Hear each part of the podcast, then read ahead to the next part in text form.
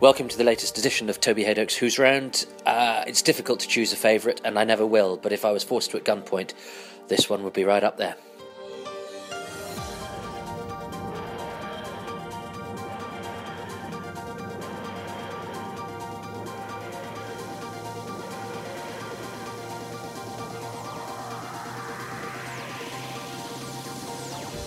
Uh, I'm in a dressing room of the illustrious Gielgud Theatre. I'm between shows uh, uh, to a gentleman who never seems to be out of work, but his first job, I think, was on a programme we all know and love. So, it's certainly his first TV. So I'm going to ask him who he is and why I'm talking to him about Doctor Who.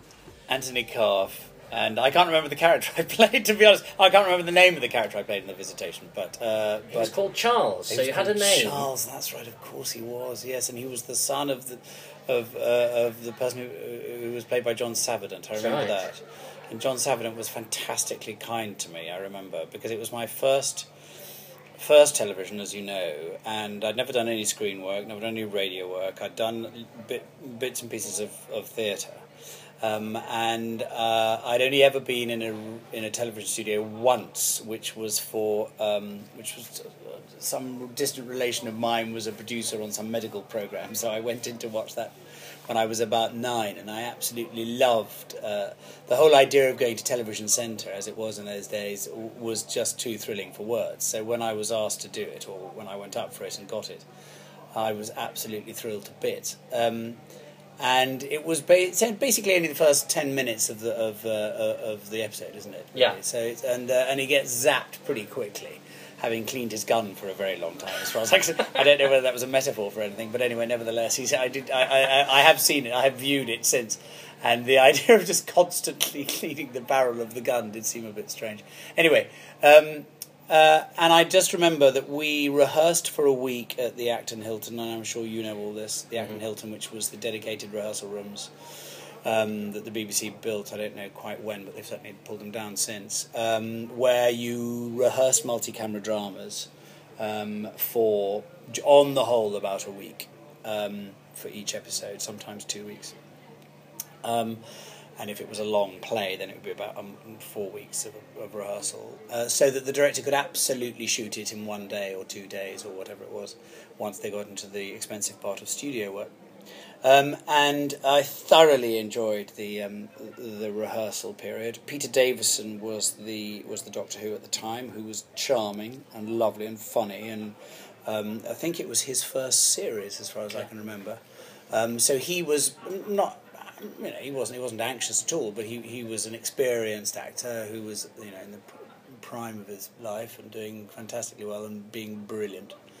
Um, and so it was a it was a, a, a, lovely experience, and the whole business of you know dressing up in um, was it Jacobean clothing? I think was it about kind of Jacobean time. What was, the time of the time? plague? It was sixteen sixty six. Oh right, well there you go. Yes, so it's approximately that, and um, uh, uh, and having a wig and all sorts. I remember all of that stuff, and uh, and I think.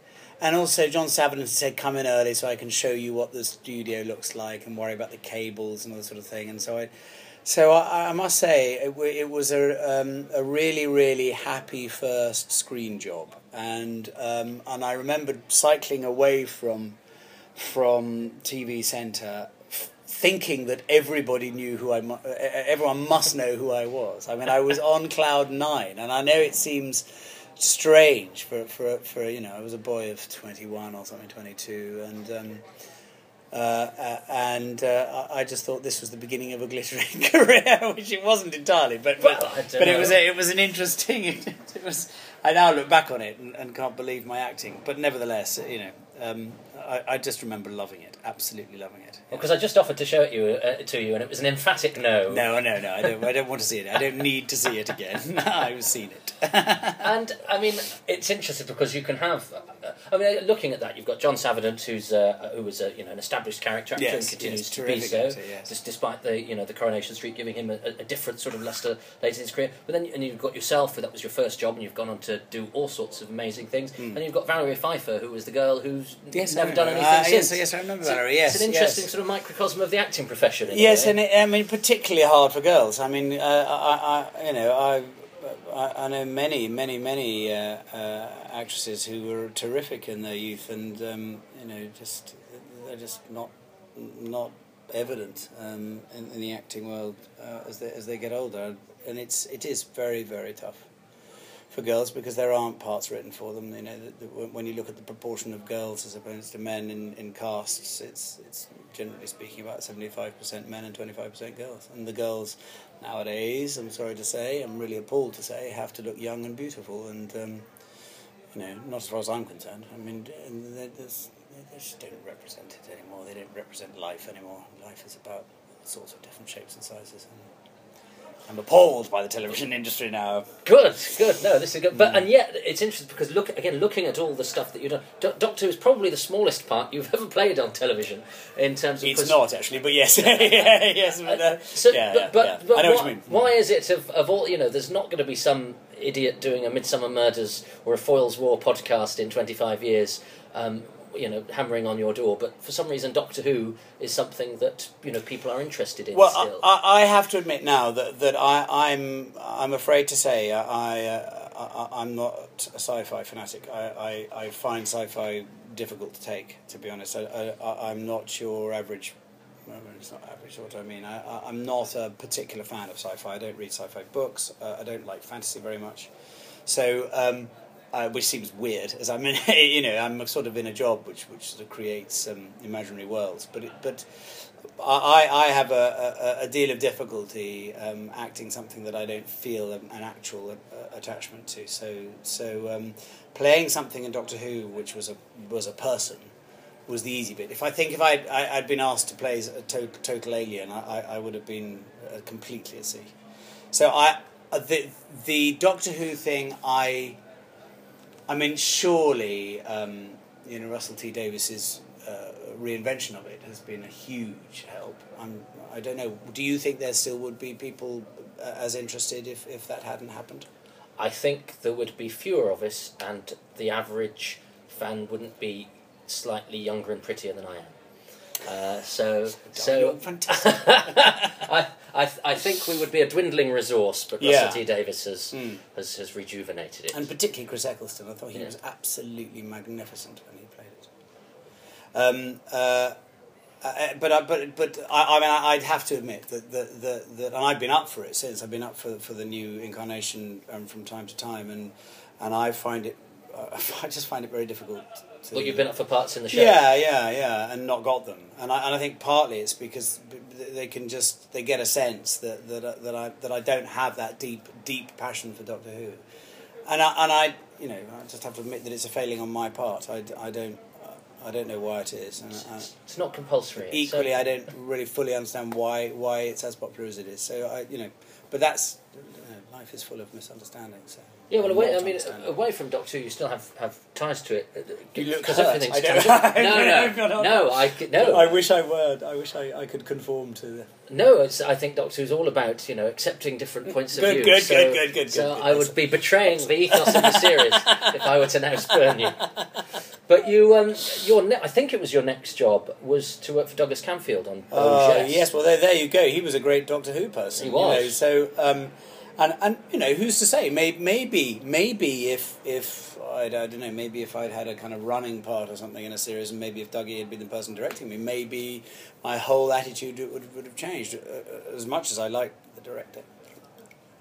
Uh, the, the, Peter Moffatt. Peter, that's right, I beg your pardon. Um, uh, you know, very very nice chap, but. Um, but no, Dougie uh, particularly, he was absolutely wonderful, Dougie, because he I, I, you know, only having done one tiny section of, of Doctor Who, I then was approached to to, to audition for um, a smaller part in Beau Geste, uh, um, and um, and I went up and you know was was uh, uh, was seen by Dougie, and Dougie immediately, pretty much within about ten minutes or five minutes of the interview, said, "Look, look, between you and me, I think you know you'd be perfect for Digby." I think you'd be perfect to play Digby Geste, which was a, a, a running character, was one of the brothers. Um, and I and I said, well, that, that that's great, and I was just excited about getting anything, to be honest, at that time. I, um, uh, I didn't. My ambition was pretty limited, um, but but anyway, so he said, stay there, stay there. This is in Threshold House in in Shepherd's Bush. He said, stay there. I'm going to go and get the producer. I'm going to we're going to read in front of the producer. I mean, it was quite extraordinary. I'm going to read, you know, Digby's um, one of Digby's scenes. So, um, so I waited, and the producer came down, and um, and uh, terribly nice chap, and he, you know, we read. He was a bit more sensible than Dougie. Dougie was kind of wonderfully kind of. Uh, um, enthusiastic, and you know he showed he was he wore his heart on his sleeve. Dougie did, and um, uh, and anyway, so so you know, a few days later, I was I was off the part, and there I was playing one of the brothers. It was quite extraordinary. So so if there's anyone I can thank for any television career, I think probably it's it's Dougie. He was an absolute force of nature, total enthusiast, um, uh, just infected people with his energy. He was the most wonderful man. And I think the producer would have been Barry Letts. That's a Barry. Likewise was, but Barry was much more measured. You know, he was a classic producer. He was absolutely perfect for for you know to, to, to look after Dougie because Dougie would have all these wonderful ideas and just be you know like like directors should be sort of feel that they could do anything at all. And Barry let him feel it and but then was able to you know produce as best he could within the budget. And you know looking at Beau now you do think well it's it's you know obviously had a very limited budget my golly, it's got heart. It's got real heart and soul, and and uh, from you know, coming from the actors, and that comes from via Dougie. Dougie was the man who infected you all. Really, absolutely tremendous man. Died at fifty. Mm. Uh, before that was out, or at the same time that that was out, wasn't it? Pretty much. I think just uh, just after job, it came yeah. out, I think. No, he yeah. uh, had it. Was it his last job? I'm not sure that it was. I think he was about to work on something if he whether he started whether he'd started or not. But I I absolutely adored him. He was um, he was a really really wonderful man. I watched Beau Geste the other day. I thought it was great. Yeah, it really is. I mean, you know, for, for you know, God's sake, there's no CGI. There was no nothing. No, no none of the bit, bits and pieces that you could have. And we did it all in, in a in a sandpit in Dorset. I mean, really, I looked at it recently too. Strangely enough. It's, it's, it's only crime, I think, to the modern eye is that it's shot on videotape, which yes, we I now know. only associate with, with, with two types of drama. Of and that's a shame because I think yeah. a modern viewer that therefore miss out on an awful lot yes. of very, very good stuff and great yes. cast. Yes. Proper cast of character actors. Yes, proper cast of character actors and people with all from all shapes and sizes. You know, so it's great. In fact, I'm doing John Challis for this. oh dear! Oh, we'll give him. We'll give him my very best. He's an absolutely lovely man. Delightful man. I'm doing the whole, and I did John Moreno not long ago as right, well. So I'm going through the cast of Beau Yes. My Beau slash Doctor Who yes, podcast. Yeah. So what about you, Anthony? Was were you always going to be an actor? Was your what was your background?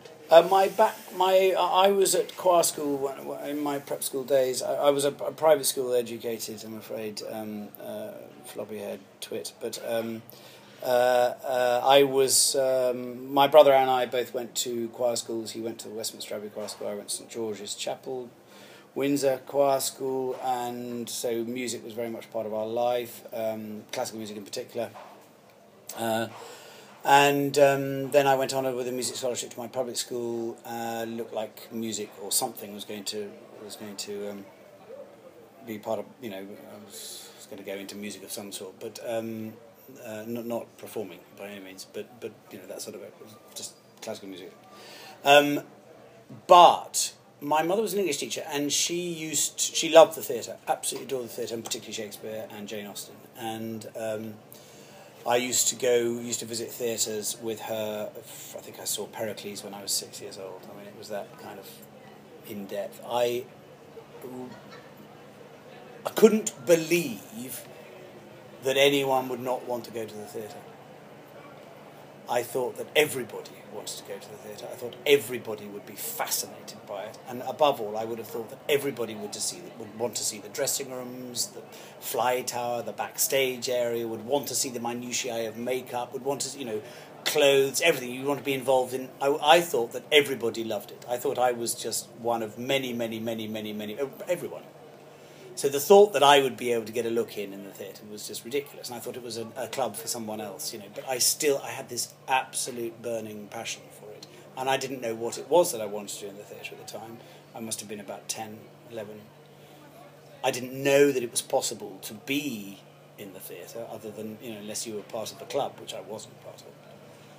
But nevertheless, when I went to my public school, we, we used to do uh, Shakespeare in a huge theatre, which was out, an outdoor theatre, was a converted chalk pit. And um, we were very lucky. We did a lot of classical theatre. So we did um, Shakespeare, but we also did Greek theatre. We did uh, Greek plays in Greek, and it was um, wonderfully dramatic and you know, uh, sort of, you, you, felt like you were some sort of orator in this, uh, this extraordinary theatre that held about 1,800 people. I it was huge. Um, and it and the and the person who who ran the English department, who was also because in those days you didn't have drama teachers, you just had the person, you know, the English teacher was always yeah. the person who was the director, and um, I. Um, he was absolutely magnificent, and he himself had been an actor, and, but he went deaf in one ear when he was about he went to Oxford, then he went into acting, but but he got, became deaf in one ear when he was about 27, 28, and um, he was advised by another actor friend of his. You know, he went for advice and said, "Look, what do you think I should do?" And he said, "Well, you, I'm afraid, as somebody who cannot cope if you're out of work. You cannot cope unless you're, you know, you're you're you're firing on all four cylinders."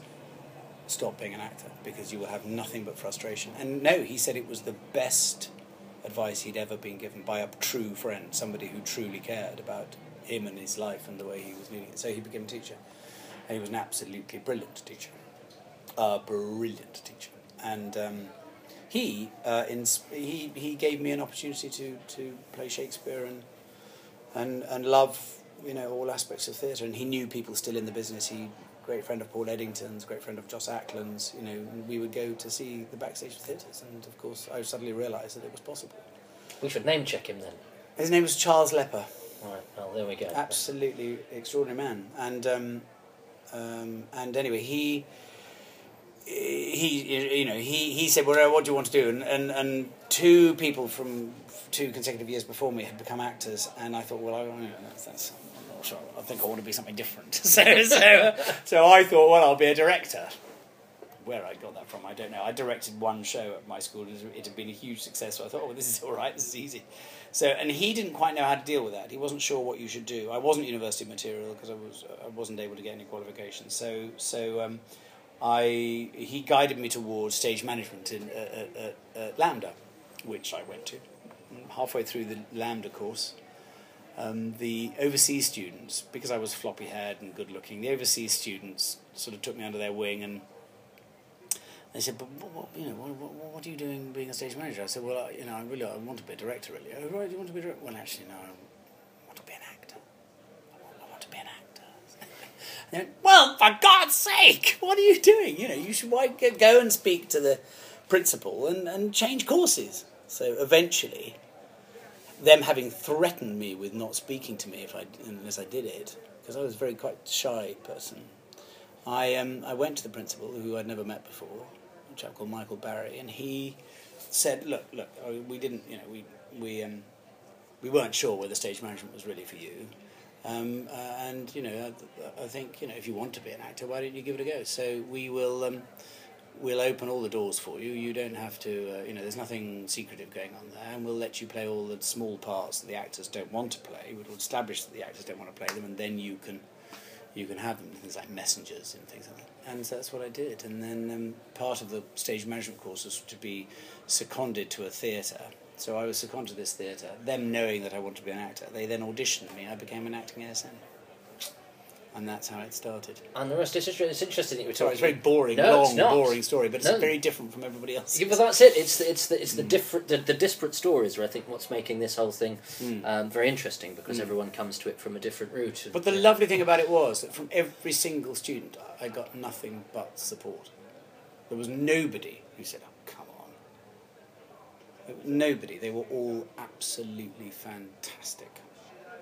So you know that's what the, the theatre fraternity is like. It's supportive. It might be bitchy from time to time, but it's basically supportive. You know yourself. Yeah, it's no bitchy. My mum was a teacher for years. It's no bitchier than a, college yeah, staff exactly, room. You know, exactly. it's just that it makes good press if uh, yeah, sure. two people off the telly fall out sure, or whatever. Sure. Um, but you seem to have. Um, it's interesting that you talk about you know going up for jobs and not getting them because an actor like me, you know, does the odd guest lead in Holby City or whatever. But you, you know, you look at I look at someone like you and you go, oh, he's got it sussed because does loads of stage work and and uh, you know, a regular part in new tricks and bits of telly. But but there must be times when you've sort of gone, is this for me? Or, or times where it's been very frustrating. Or have you have you been yeah. pretty uh, steady? Would you say? No, yesterday. yesterday. No kidding. Yeah. Yesterday I was on stage thinking I can't do this. I'm hopeless. I can't do it. I really shouldn't be here. I have no right to be here at all. And I get those moments, like everybody gets those moments, and uh, I get them regularly, like everyone gets them regularly. Some people can cope with them, some people can't. And I just, I've, you know, they happen so much with me that I know that the next day I'll wake up and I'll feel okay. Um, you know, and you know, you, you just work it out. You know, people have employed you. You can't be that bad.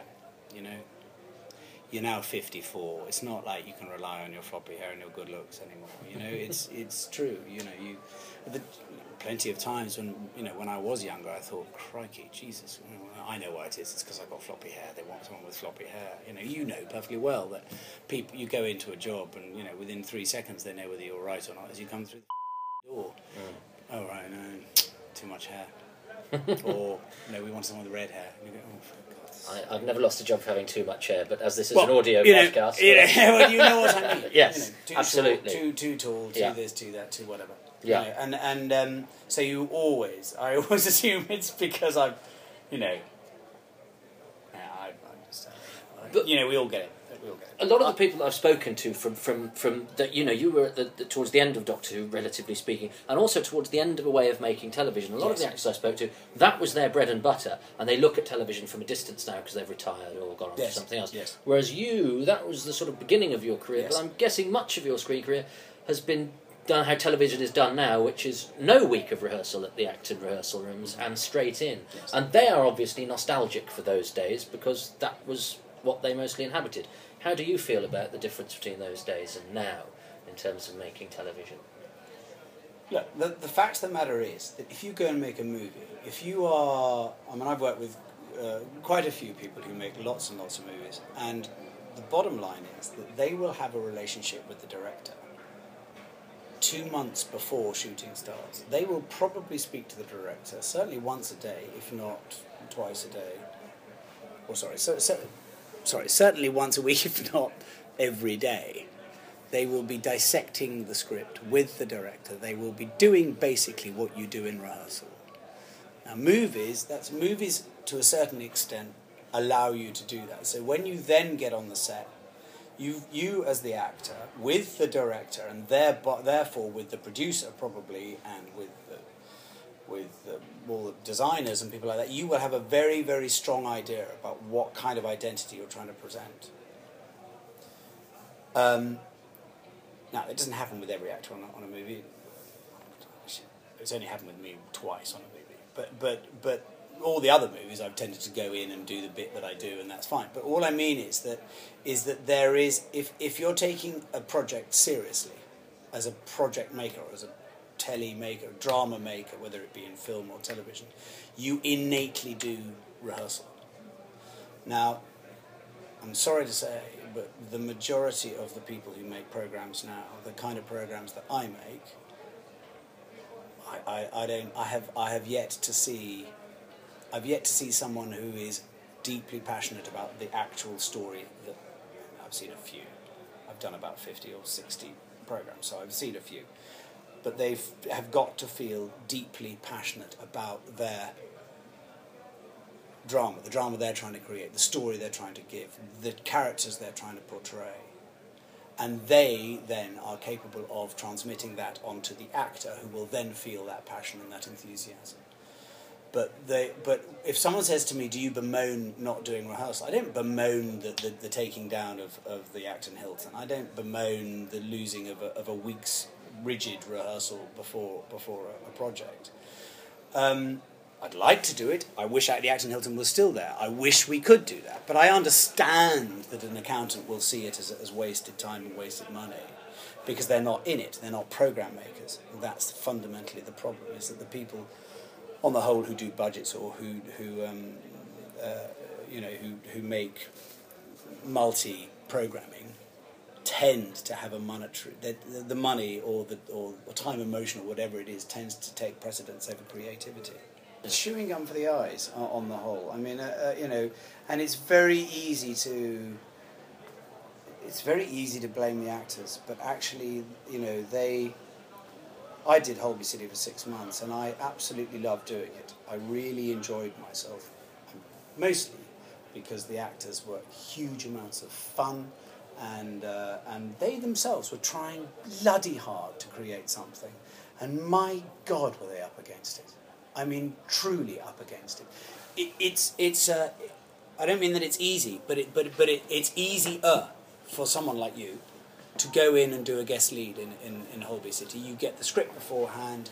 You get you get a really proper understanding of where your characters come from, where it's going to. You get you actually on the whole, they're written reasonably, written yeah. quite well. You know, you, you know that you are a, whatever you're supposed to be. You know what the, you know, right? Okay. Now the the people like me, for example, I went into Holby City, and all I was told was that I was married to Amanda. Um,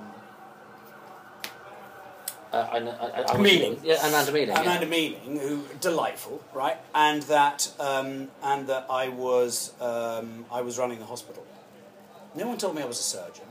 No one told me that I'd had a, some degree from Cambridge. No one told me I was a brilliant man. No one told me anything. There was nothing evident in the script that I was that. And yet, for some reason, four episodes down the line, I'm doing surgery. I'm the board of the of I'm, I'm the head of the board of the trustees. I'm the gov. You know, I just it, it just beggars belief that people aren't able to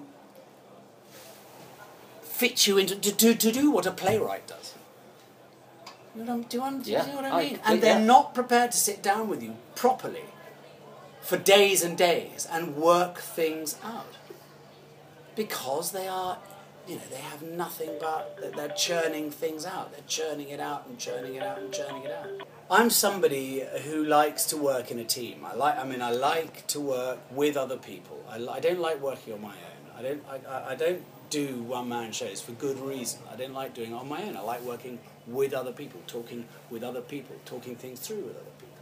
So when you don't get the opportunity to do that, it, it drives me mad. I get so nervous when I go on a television set.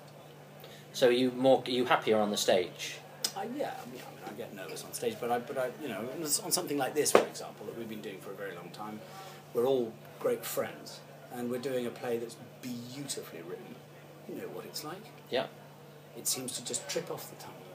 Is it is it more worthy? Well, stage work, work, classic work than than worthy. But, that, but by saying that, it sounds as if it's a, a criticism of it. No. no, no. I mean, no.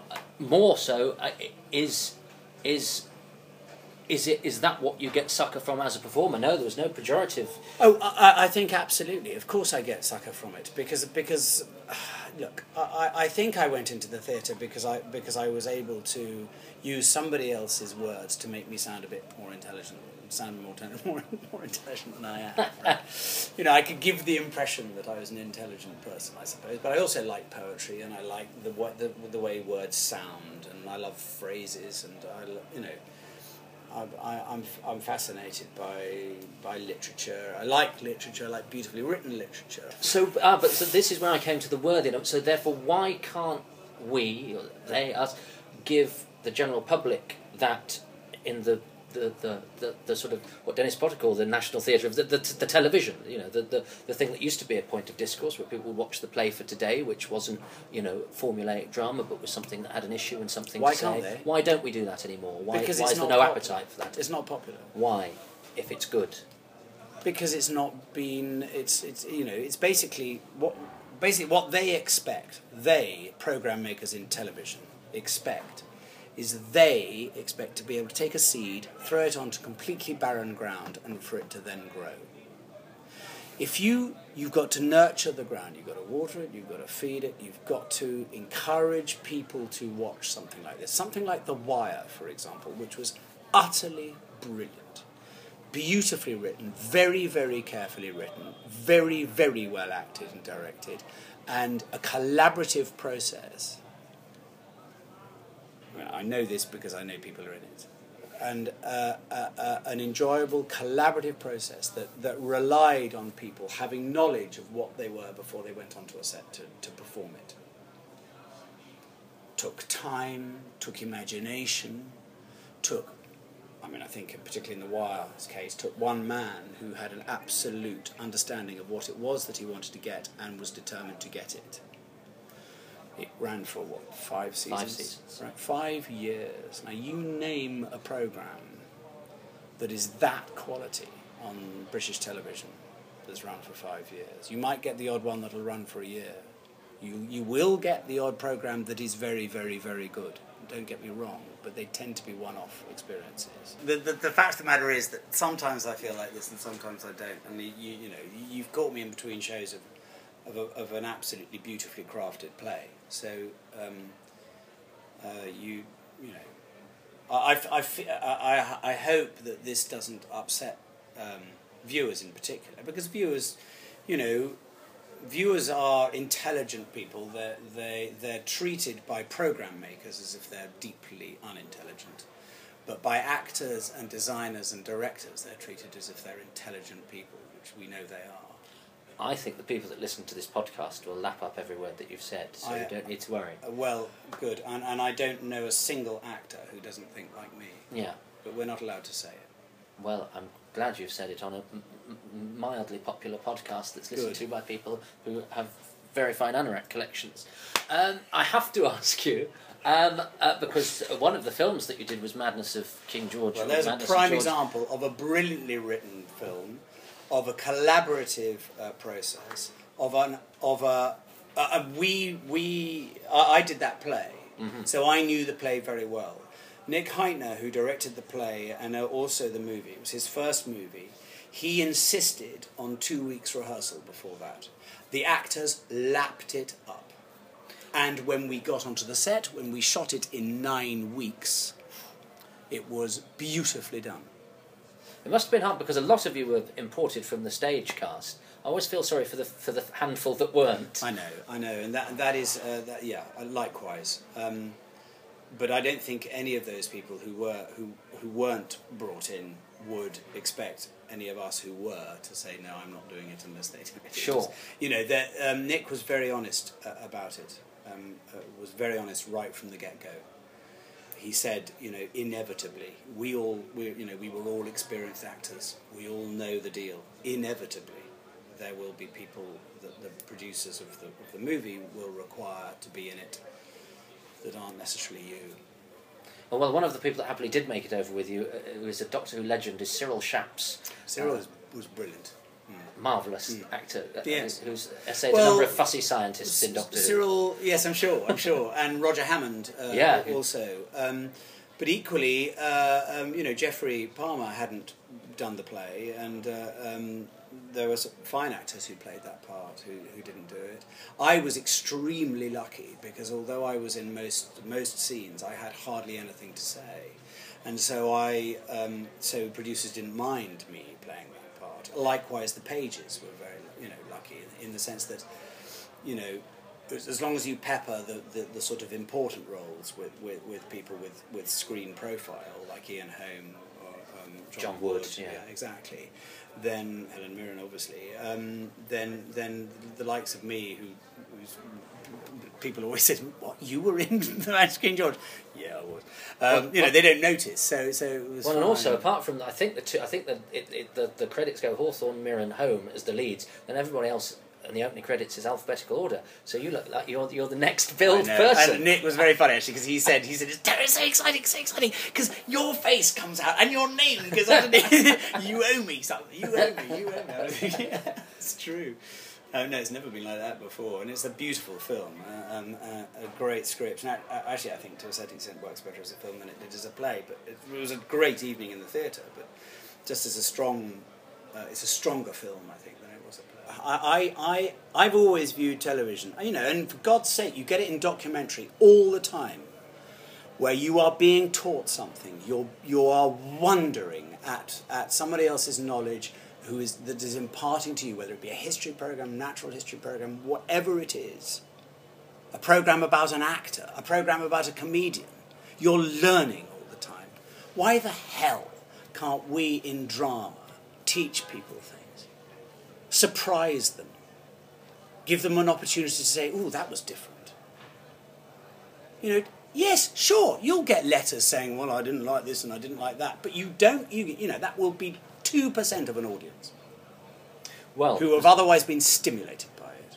The National Theatre, subsidised theatres are all around the country, risk all the time. All the time, and they surprise their audience and they get their audience. And annoying your audience isn't bad. And annoying your audience. I mean, the Tricycle Theatre that does amazing political drama annoys the f out of people. But my God, they keep coming. People are up for it. They want it. Let, you know, lives can be quite dull. And, and this is a wonderful opportunity to incite you, to provoke you into contributing to a, to a, to a charity, into working for a charity, into you know, understanding why the national health is having a diff- having difficulty, maybe not ringing up the doctor, you know, or, I mean, all these things. I mean, look, these things are covered in some dramas, I know, but equally they can be done better without the help of freaking television executives. Well, I've, I have exceeded my uh, my allotted time. I'm really grateful. That was absolutely brilliant stuff. Uh, we hope that you have been inspired to at least um, contribute to Anthony's charity, which is uh, Cancer Research UK. Uh, and we convened here ostensibly to talk about a Doctor Who and go off to wherever he took us, and he took us to some great places. Um, but Doctor Who's 50 this year. Uh, it started the day after John F. Kennedy was assassinated. Is that your message to the Doctor Who yeah. fans? Oh, look, look, look. You, you, uh, uh, uh, as, you, as I said very early in the podcast, I'm not a sci-fi fanatic, but um, but uh, it, it, it it has an extraordinary fan base, and that can be no bad. That is no bad thing, and I wish it 50 years more. Brilliant, Anthony Calf. That was an absolutely fantastic interview. Thank you very much for your time. Not at all. Pleasure. Bless you. That was great. That was great. That's see.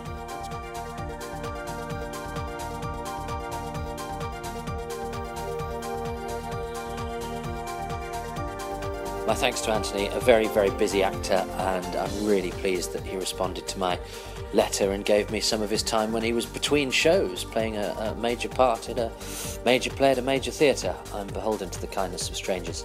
Um, his charity is Cancer Research UK, which is www.cancerresearchuk, all one word, all small case, cancerresearchuk.org. Please donate if you can. Uh, there's another Who's Round coming up very soon, but my big thanks and appreciation to Anthony Calf for giving his time. Thanks for listening. See you on the next one. No. In fact, talking about hitting heads, I remember when I was a brown belt, just before that's the that's the highest kyu grade before dan grade, um, and uh, a seemingly inconsequential little flip by my opponent, um, and uh, I landed on my head.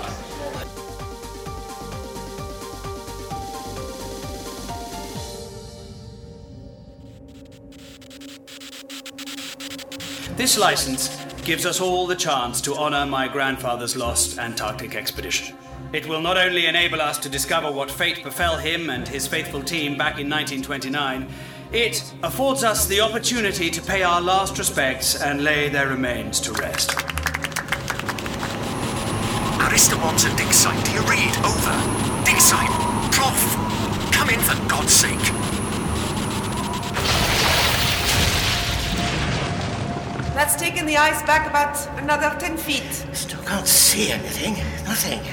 Reading's still there. Reads over two meters tall. Looks cuboid. Yes, I'm an archaeologist, not a fool. You promised me unusual artifacts and remains, not an impossibly preserved body buried in a layer of ice frozen millions of years ago. Oh my god, it's reptilian. This is what you were expecting, weren't you, Gossett? Reptilian, indigenous to Earth. Who the hell are you?